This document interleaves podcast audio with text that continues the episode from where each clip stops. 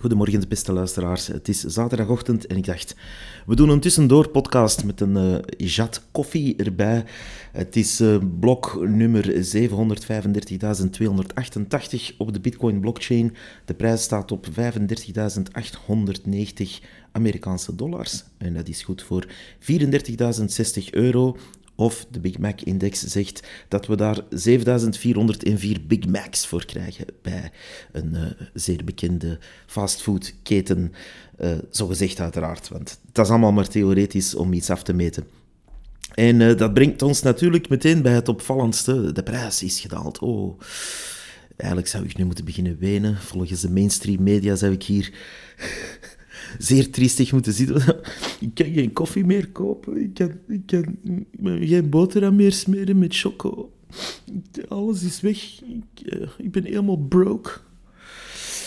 Ehm, maar uh, nee, mensen die uh, dollar cost averaging doen into bitcoin, voor diegenen die dat nog moeten of willen doen, is dat natuurlijk allemaal niet zo erg, die prijsschommelingen. Want die nemen uh, ja, nu mooiere prijzen mee, omdat het natuurlijk aan het dalen is. En moest het dalen tot, laten we zeggen, 23.000 dollar, uh, ja, dan is dat ook zo. En dan kan je die DCA, die dollar cost averaging, een beetje aanpassen, zodat je ja, op een zeldzame korte uh, diep zoals we dat dan zeggen, eh, toch even wat meer bitcoins uh, aankoopt. Er zijn ook mensen die al genoeg bitcoins hebben en dat spelletje helemaal niet spelen, maar die kunnen dan uh, ja, betere momenten afwachten en misschien tijdens zo'n diepjes gewoon eens even van het leven genieten. dat is misschien iets dat ik wil meegeven in deze op deze mooie zaterdagochtend. Namelijk, wanneer je Bitcoin gebruikt, wanneer je een echte Bitcoiner bent, dan uh, ga je dat gebruiken ofwel als een spaarrekening of als een pensioenspaarplan of gewoon als een store of value in het algemeen. Maar dan ga je natuurlijk ook um, af en toe eens iets moeten doen. Je leeft niet eeuwig. Dan wil ik toch even zeggen of dat nu met fiat geld is of met kunst of goud of uh, voor mij part uh, een wijnkelder vol met zeldzame wijnflessen. Um, je gaat het allemaal niet meenemen in je graf. Uh, je kan je bitcoin wel meenemen in je graf, maar dat is dan alleen maar goed voor diegenen die overblijven en uh, minder supply hebben en dus een hogere prijs krijgen in theorie. Maar uh, ja, kom aan. Je moet ook een beetje leven natuurlijk en cijfertjes opsparen, of dat nu gaat over je spaarrekening of over wat dan ook het gaat zelfs niet over bitcoin in dit geval, uh, ja, profiteer er ook eens van. Want dat, uh, dat is iets dat ik uh, zelf ook heb moeten leren af en toe, om niet alleen maar gefocust te zijn op cijfertjes, maar misschien ook eens iets leuks te doen tussendoor. Ik bedoel, maar die prijs maakt eigenlijk minder uit voor bitcoiners. Of dat nu omhoog gaat of omlaag gaat. Wij volgen dat natuurlijk op, of toch de meeste die ik ken volgen dat nogal nauwgezet op zelfs. Maar dat zijn nu eenmaal de Bitcoin cycles en soms gaan die wat sneller, soms gaan die wat trager. Um, de cycle die we nu zien uitspelen is in mijn opinie dan toch, en ik ben geen financial advisor en ik ben geen uh, analist, maar uh, gewoon uit ervaring uh, weet ik dat dit soort cycles heel snel kunnen omkeren wanneer er bepaalde macro-gegevens veranderen. Um, we zien natuurlijk nu een een schrikeffect op de beurzen, waarbij alles dat nog maar enigszins met tech te maken heeft of meer risicovolle beleggingen zijn, eventjes worden aan de kant geschoven. Dat zien we even goed bij bijvoorbeeld uh, een ETF die ik nogal opvolg op dat gebied, is IUIT. Eh, en dat is eigenlijk de S&P 500 Tech Sector ETF, maar dan het Europese equivalent daarvan, want die, uh, die Amerikaanse mogen we hier uh, van onze mooie Europese afgeschermde markt niet meer zomaar kopen rechtstreeks. Dus uh, ja, het zit een beetje ingewikkelder in elkaar, maar daar komt het dan wel op neer. Maar die ETF, daar zie je ook een stevige daling, omdat net mensen die meer risicovolle beleggingen beginnen uit de weg gaan en dat dan meer steken in ja, natural gas en uh, noem het maar, uh, bloem en koren en andere zaken die basisproducten zijn. Dus voor ik te ver afgeleid in dat onderwerp, ik zeg het maar, in 2014 was het eigenlijk niet anders. daar hebben we dan even een cyclus gehad waar het maanden aan een stuk naar beneden ging met de bitcoinprijs. En waar er een aantal mensen ook echt wanhopig werden van oei, komt dit nog wel goed? En, en zo verder. Nu, de basisprincipes van Bitcoin zijn niet veranderd. Er is niks aan het protocol veranderd. Er, is, er zijn wel een paar voorstellen gebeurd, maar er is niks aan het protocol veranderd. Er is niks aan de technologie veranderd. Integendeel, er is alleen maar verder op uitgebouwd. Er is dus eigenlijk niks fundamenteel aan Bitcoin veranderd. Wat niet wegneemt dat dingen uh, ja, kunnen omkeren. We zien bijvoorbeeld ook uh, bij aandelen een aantal zaken soms veranderen. Uh, in de omgeving, maar niet aan het product zelf. Uh, een, een, voorbeeld is Netflix, die nu uh, een enorme daling hebben gezien in hun prijs voor een aandeel. Wel, ja, Netflix als product en bedrijf is niet meteen spectaculair veranderd de laatste maanden, maar ook daar zien we een prijsdaling door andere gegevens en andere dingen die spelen. En dat is met Bitcoin eigenlijk niet anders, waar het niet dat wij dan natuurlijk iets anders doen dan gewoon een product verkopen. Wij houden value. Um, maar goed, er zijn dan ook uh, mensen die beweren dat die vier jaar cycli die er ongeveer zijn, het is eigenlijk eerder drieënhalf jaar, um, dat dat uh, niet meer bestaat, dat dat nu weer allemaal anders is. Dat moeten we eigenlijk nog afwachten, want uh, sinds de laatste halving is er eigenlijk dan in principe een nieuwe cyclus opgestart. En 18 maanden later zouden we dan moeten pieken. we gaan zien hoe dat allemaal draait. Het is natuurlijk een markt die 24-7, 365 dagen per jaar draait. En natuurlijk zit daar een eb en vloed in, afhankelijk van wat er allemaal gebeurt in de wereld. Dat is normaal.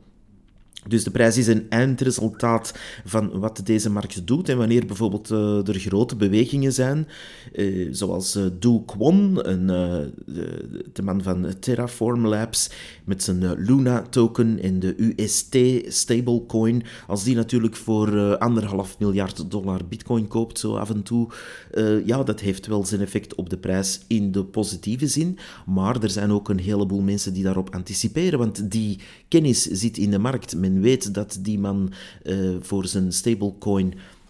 En dat heeft hij ook aangekondigd, dus dat is absoluut geen geheim. Men weet dat hij nog een aantal keren dat soort aankopen zal doen net om zijn stablecoin uh, fund te gaan uh, spijzen. En dat, uh, ja, dat zijn allemaal elementen die in die markt meespelen. Er spelen nog een aantal andere zaken mee, zoals de oude Mount Gox trustee, die een van de keren ook weer waarschijnlijk enkele miljarden aan bitcoin op de markt kan gaan dumpen. We, we, zijn daar natuurlijk niet zeker van, we weten niet wat die mensen gaan doen. Maar dat zijn allemaal zaken die meespelen. En dat is soms zeer positief en soms zeer negatief.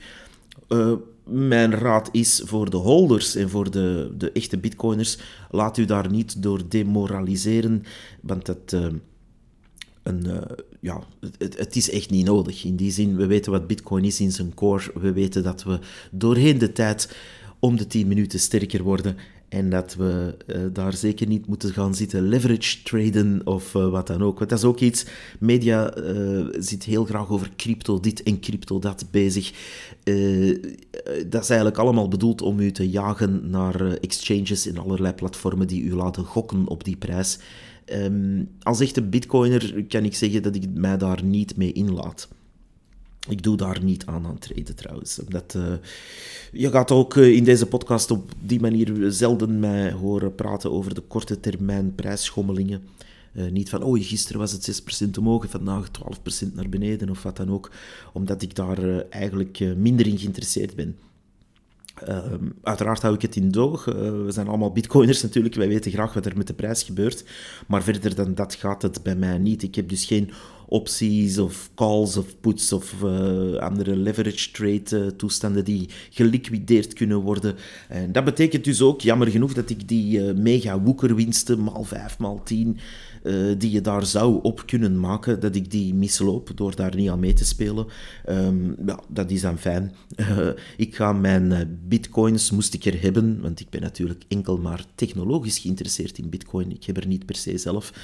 Um, ik ga die, moest ik ze hebben, niet uh, uitlenen aan een dodgy, uh, schimmige middleman of exchange uh, of een of ander bedrijfje, om dan achteraf te mogen smeken en bidden en ja, bijna je hele en hebben, hebben en houden te moeten gaan fotograferen om je funds terug te krijgen. Daar doe ik niet aan mee. En uh, de mensen die dat wel doen, ja, uh, bon chance zou ik zeggen. Uh, daar gaat Bitcoin in essentie niet over. Bitcoin is een bevrijding, een beveiliging van je waarde.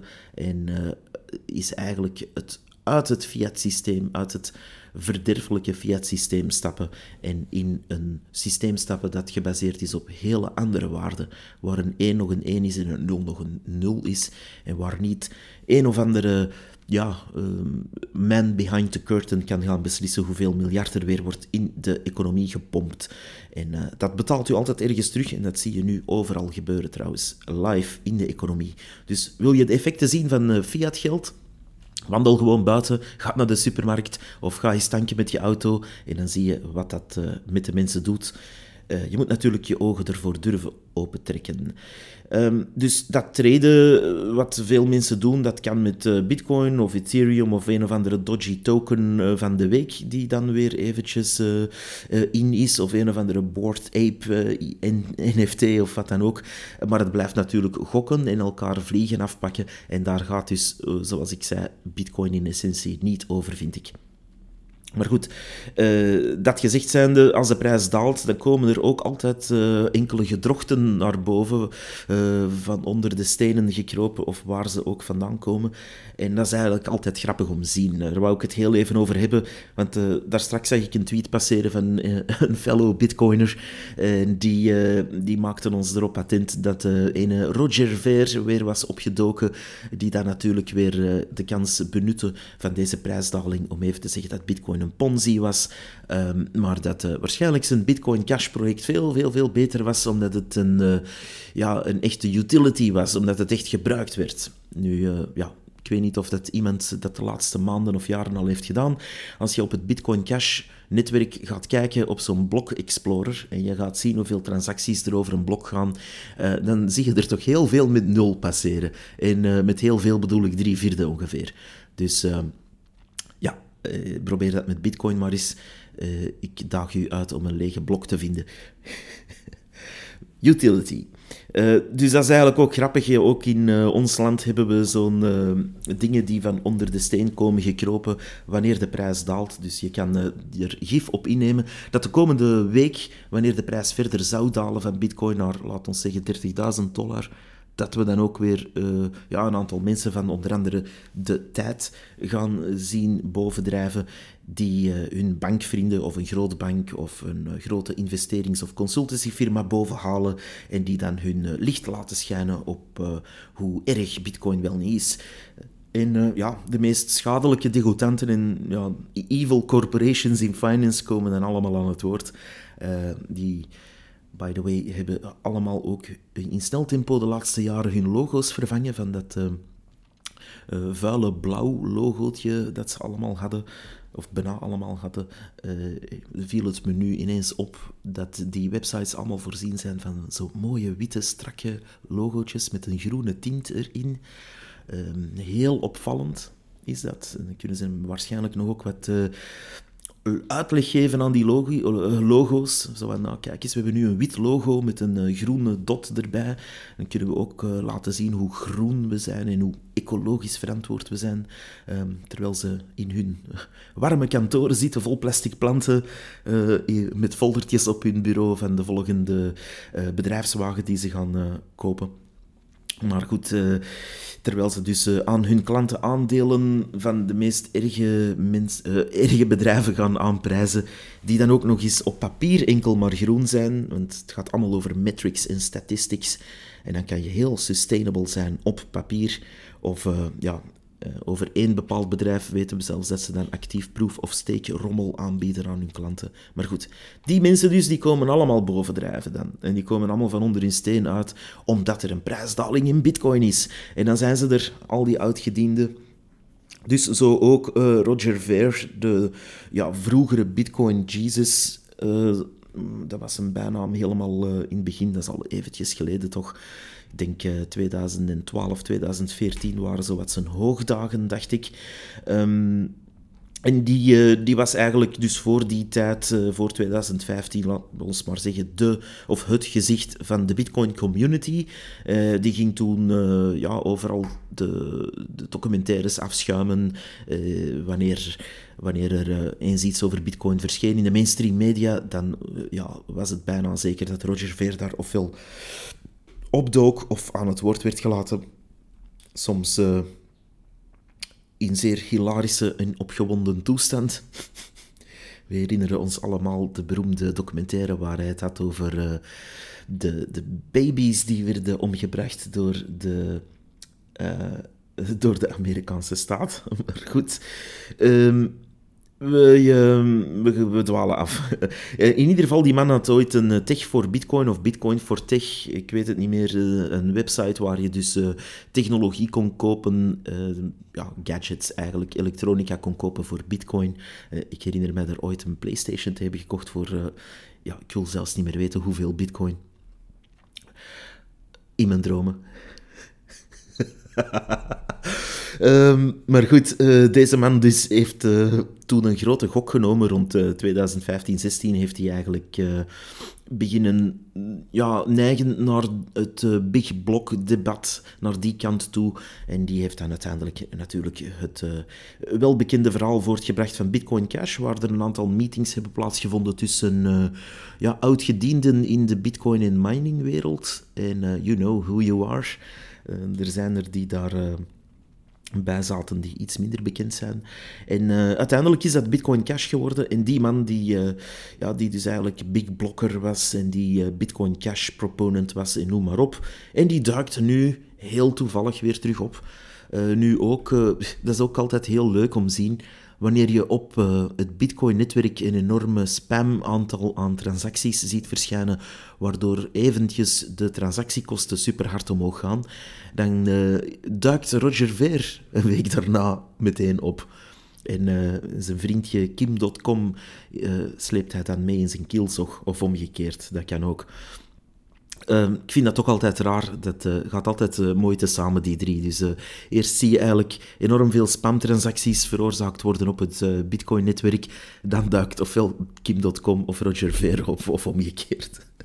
Ehm, maar goed, de media die springen daar altijd graag op. En mensen als Roger Ver worden dan ook aan het woord gelaten om net te zeggen van kijk eens, Bitcoin, dat werkt niet, dat is een ponzi. Kijk eens, de prijs gaat omlaag. Oei, wat is het allemaal erg. Um, en dan springen ze daar allemaal tegelijk uh, op wanneer die prijs daalt. Maar dat is meteen ook de mediatruc natuurlijk die, we, uh, ja, die ze meegeven aan de Jossen en Marias van deze wereld.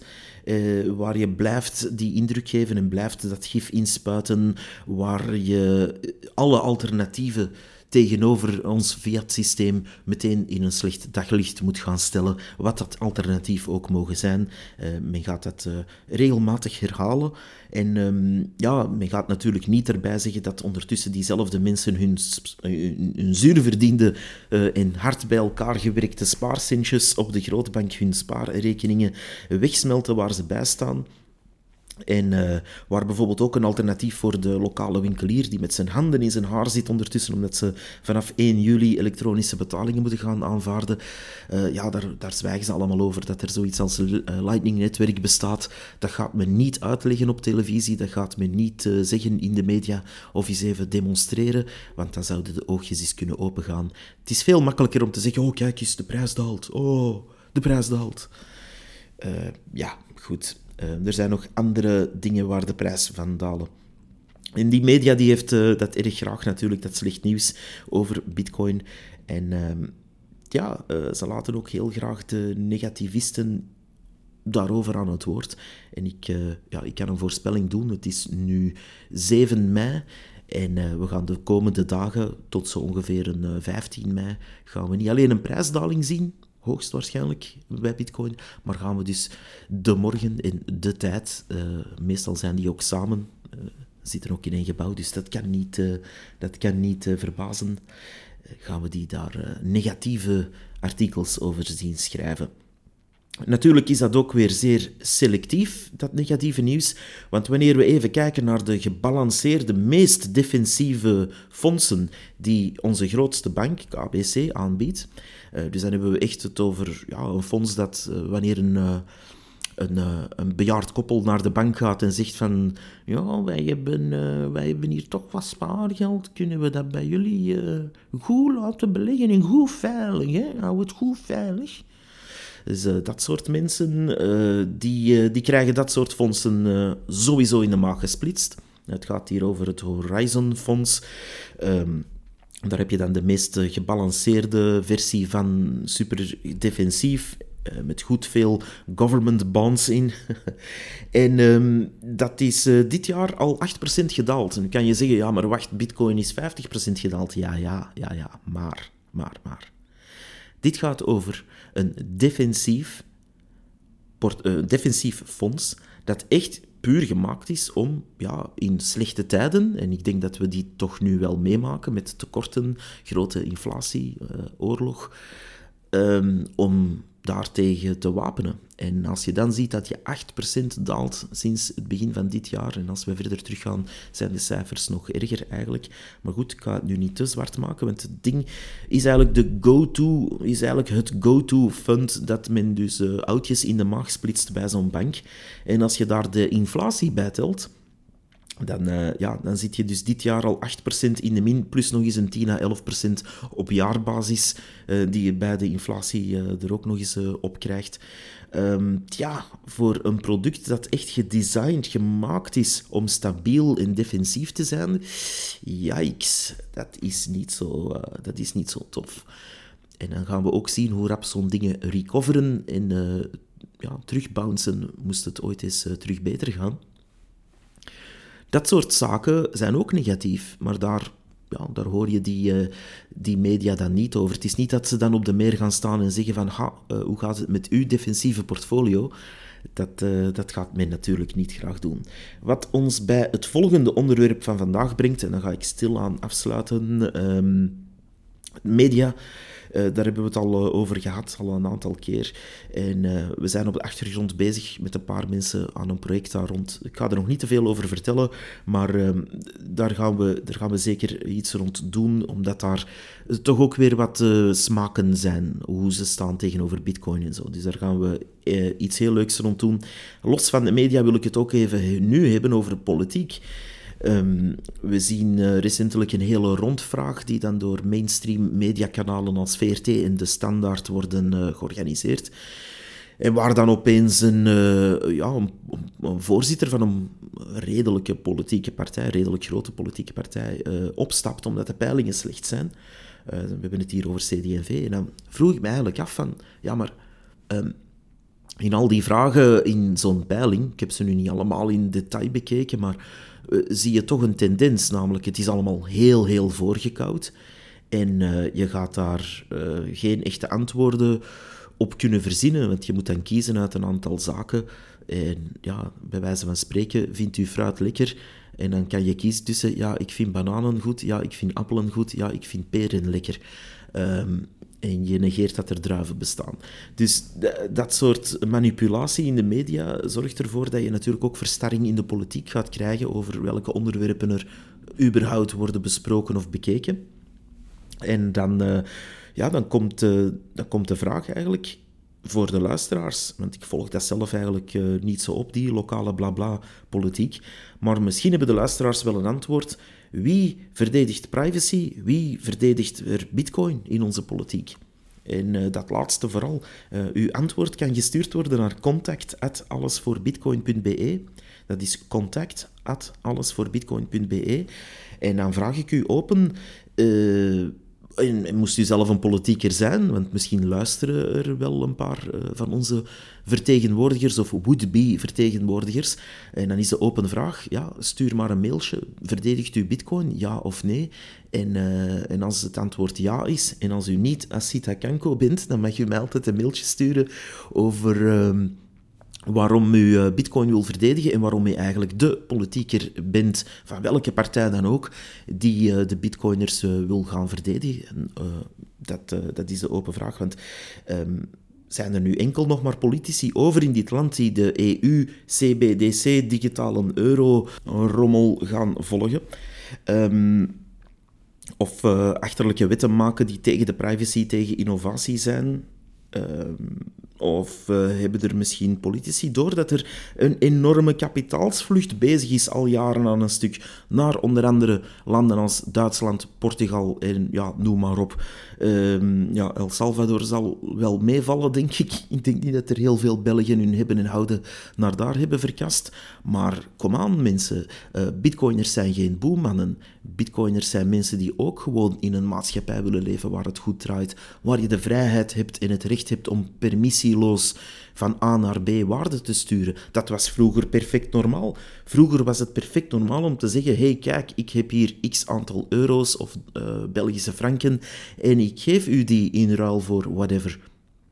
En nu worden wij allemaal als uh, ja, halve criminelen bekeken, terwijl er plus 170 miljard naar het buitenland wordt versast door um, ja, allerlei uh, sujets in de businesswereld die uh, belastingsontwijking doen. En dat komt dan gewoon in de krant met de namen erbij.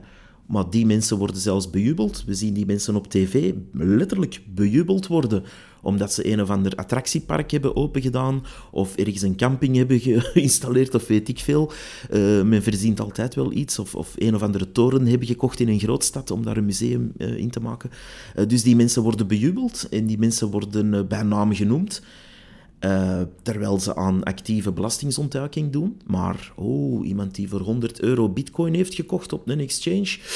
Grote boeman, uh, vernietiger van de oceanen grote, grote crimineel, die moeten we aanpakken, mensen, die moeten we aanpakken. Dus zijn er politici die daar nog enige realiteit willen zien? Zijn er politici die het omarmen van innovatie en nieuwe technologieën eh, eh na zes, zeven jaar, want zover staan we achter in België ondertussen qua wetgeving, um, daar, daar, uh, ja, dat willen omarmen en daar toch iets mee willen doen. Dus zijn er met andere woorden politici in België en meer bepaald in Vlaanderen, want ja, dat is uh, waar ik leef en dat is ook een beetje het publiek waar ik deze podcast vermaak. Hoewel iedereen voor mij welkom is. Maar ja, uh, een open vraag. Zijn er politici die bitcoiners verdedigen? Laat u kennen. En dan een laatste onderwerp. Ik ging het ook heel even hebben over Lightning-adressen. Um, in het heel kort, een Lightning-adres is eigenlijk een representatie, zoals een uh, e-mailadres, op het Lightning-netwerk. En die representatie gaat eigenlijk over een... Uh, ja, een, een, een, reeks invoices, een reeks uh, korte facturen, zal ik maar kunnen zeggen, betalingsstrings die je kan genereren. En die zitten allemaal achter eenzelfde ja, identiteit, zal ik maar zeggen. Een identiteit, daar bedoel ik natuurlijk niet mee de voor- en achterkantfoto van uw identiteitskaart, maar daar bedoel ik mee uw, ja, een, een reeks hashing, een reeks strings die eigenlijk uw adres gaan uh, vertegenwoordigen. Nu, men heeft dat om dat ook weer um, ja, leesbaar en bruikbaar te maken, heeft men daar eigenlijk een syntax achtergestoken die heel erg lijkt op wat een e-mailadres gebruikt. Dat is ook net de bedoeling. Dus bijvoorbeeld, uh, voor deze podcast heb ik alles voor Bitcoin en dan add, apenstaartje uh, voor de mensen, die, en dan CoinOS, dat is C-O-I-N-O-S.io. En dat is een, ja, iets dat eruit ziet als een e-mailadres. Je kan het niet als een e-mailadres gebruiken. Als je daar een e-mail naar stuurt, dan uh, bounce dat mooi terug. Er hangen geen MX-records aan in de DNS, maar het is wel degelijk zo dat uh, dat adres gelinkt is aan een identiteit op een wallet. En dat die wallet eigenlijk eindeloos veel invoices kan genereren. Nu, normaal gezien moet ik dan zeggen, kijk, ik wil bijvoorbeeld 1 uh, euro ontvangen van iemand. Ik ga in mijn Lightning wallet, bijvoorbeeld Wallet of Satoshi, die ik zelf zeer, uh, uh, zeer frequent gebruik, omdat het gewoon een leuk tool is. En uiteraard gebruik ik dat enkel op het testnetwerk, nooit met echte bitcoins, nooit met echte toestanden. Ik ben enkel geïnteresseerd in de tech. Um, maar ik genereer dan daar een, uh, een uh, invoice en ik ga dat representeren. En dan kan iemand die dat mee zit te testen daar iets naar overschrijven. Het leuke daaraan is natuurlijk, um, wanneer je zo'n Lightning-adres maakt dat daar aanhangt, dan kan je zeggen, ah kijk, dit is mijn Lightning-adres, um, whatever, at dacht ik dat hun uh, specifieke uh, syntax was. En die whatever kan dan inderdaad eender wat zijn dat er random wordt gegenereerd. En um, daar kan je dan eigenlijk die invoices uh, remote gaan mee maken of laten maken. Dus de persoon die iets naar u wil zenden, moet niet wachten tot u zo'n invoice of zo'n string hebt gegenereerd of zo'n QR-code. Nee, die kan gewoon meteen naar dat e-mailadresachtig ding iets sturen. En op de achtergrond wordt er zo'n invoice specifiek voor dat bedrag gegenereerd en wordt dat afgeleverd. Dat is natuurlijk geniaal, omdat je ja, zelfs je app niet moet bovenhalen op die manier. Je kan gewoon zeggen, ah kijk, je wil iets overschrijven naar mij, hier is mijn Lightning-adres. En een wallet die dat ondersteunt, kan dan naar zo'n Lightning-adres versturen. Uh, momenteel CoinOS, Bitrefill, Wallet of Satoshi en nog een paar andere ondersteunen het. Uh, Blue Wallet heeft het uh, nog niet, dacht ik, toch niet inkomend. Ik dacht wel uitgaand. Maar um, ja, Blue Wallet loopt daar een klein beetje achter, heb ik de indruk. Maar ja, Wallet of Satoshi werkt zeker wel. Er zijn er nog een paar andere, maar ja, die dacht Phoenix uh, ondersteunt het ook trouwens. Uh, Phoenix Lightning App ook. wat trouwens ook een zeer goede app is. Dus ja, die Lightning-adressen kunnen ook zeer makkelijk gebruikt worden. Bijvoorbeeld wanneer u een kleine zaak hebt waar u elektronische betalingen wil aanvaarden. Het volstaat om zo'n vrij adres te gaan creëren op een of andere dienst die dat aanbiedt. Zoek gewoon op Lightning Addresses. Um, en uh, Lightning Network addresses. En dan kan je daar uh, eentje uitpikken die dat eigenlijk gaat ondersteunen. Je kan ook naar James Lob zijn pagina gaan. Die heeft daar ook een mooie lijst van lob.net. Dat is met twee p's trouwens. En daar heb je een hele sectie met Lightning informatie en links en diensten. Wat ik zeer gemakkelijk vind, en ik dus ook zelf gebruik voor de podcast, is die coinos.io. Daar kan je zo'n Lightning-adres aanmaken, maar ook echt customiseren. Daarom dat ik dus geen random string met nummers en cijfers heb of random woorden, maar wel degelijk alles voor Bitcoin uit coinos.io kan uh, aanmaken daar. Dus je hangt dan de naam van je winkel, ik zeg maar niet, porseleinenwinkel Kim, at Coinois.io, uh, je hangt dat in je winkel en mensen die daarmee willen betalen kunnen dat uh, doen. En je kan dat heel eenvoudig checken door gewoon ja, in te loggen op jouw account daarop en uh, live te zien of er funds binnenkomen.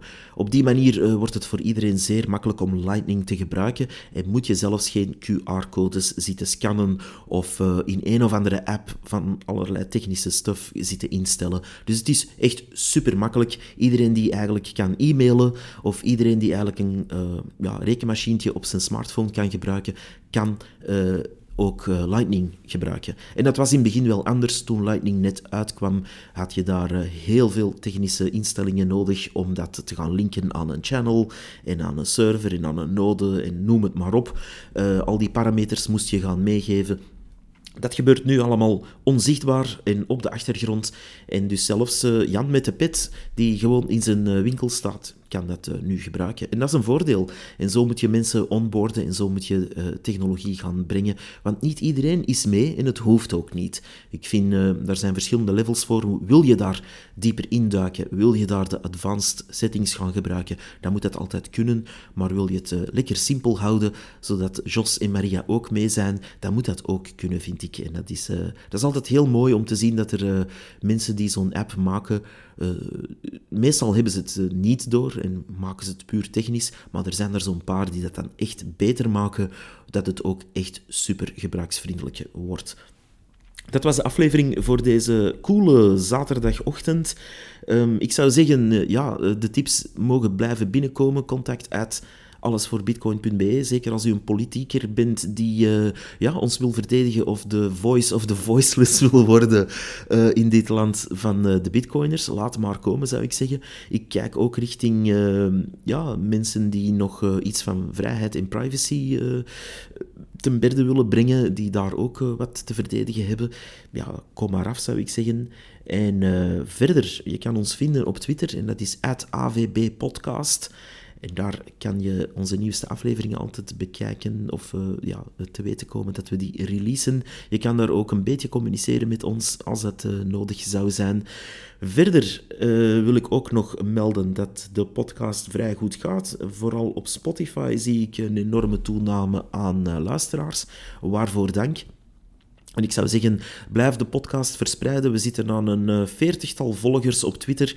En uh, mijn eerste doel is toch zeker om tot uh, boven de 200 te geraken.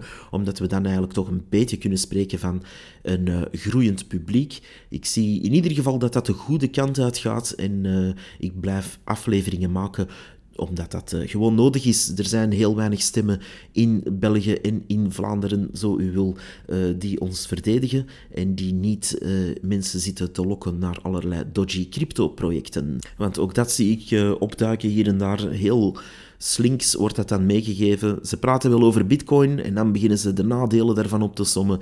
En dan beginnen ze van, ja, maar proof of stake verbruikt toch veel minder elektriciteit, hoor. Dus, uh, en dan, uh, voor je het weet, is men nu, weet ik veel, een of ander ding als Polkadot in de maag aan het splitsen. Uh, zoals trouwens Revolut uh, heeft gedaan. Die hebben naar al hun, uh, side note, die hebben naar al hun leden, en dat zijn er plus minus 20 miljoen, dacht ik, een mail gestuurd om crypto te leren kennen. En dan weet je meteen al dat men een shitcoin in je maag wil gaan splitsen. En ja hoor, eerst begon men over hoe bitcoin in elkaar zat. En dan mocht je vraagjes invullen om, die, uh, om, om, te, te, laten zien dat je het lesje gesnapt had. En dan kreeg je dot-token in de plek voor uh, Polkadot, omdat dat natuurlijk uh, allerlei sidechains en parallel chains en parachains en noem het maar op heeft. En dat was natuurlijk allemaal veel beter dan die dirty, dirty proof of work uh, ja, een paar dingen worden daar natuurlijk actief in verzwegen. Dus om een statement te maken, heb ik daar die DOT-tokens die ik in ruil kreeg om dat stomme quizje in te vullen, heb ik die geïnt en heb ik die uiteraard meteen gedumpt voor Bitcoin. Want up yours, zou ik zeggen. Uh, maar het is wel knap van een marketingstandpunt natuurlijk. Moesten we zoiets kunnen doen vanuit de Bitcoin-wereld, ah, het zou prachtig zijn om mensen een beetje te educeren.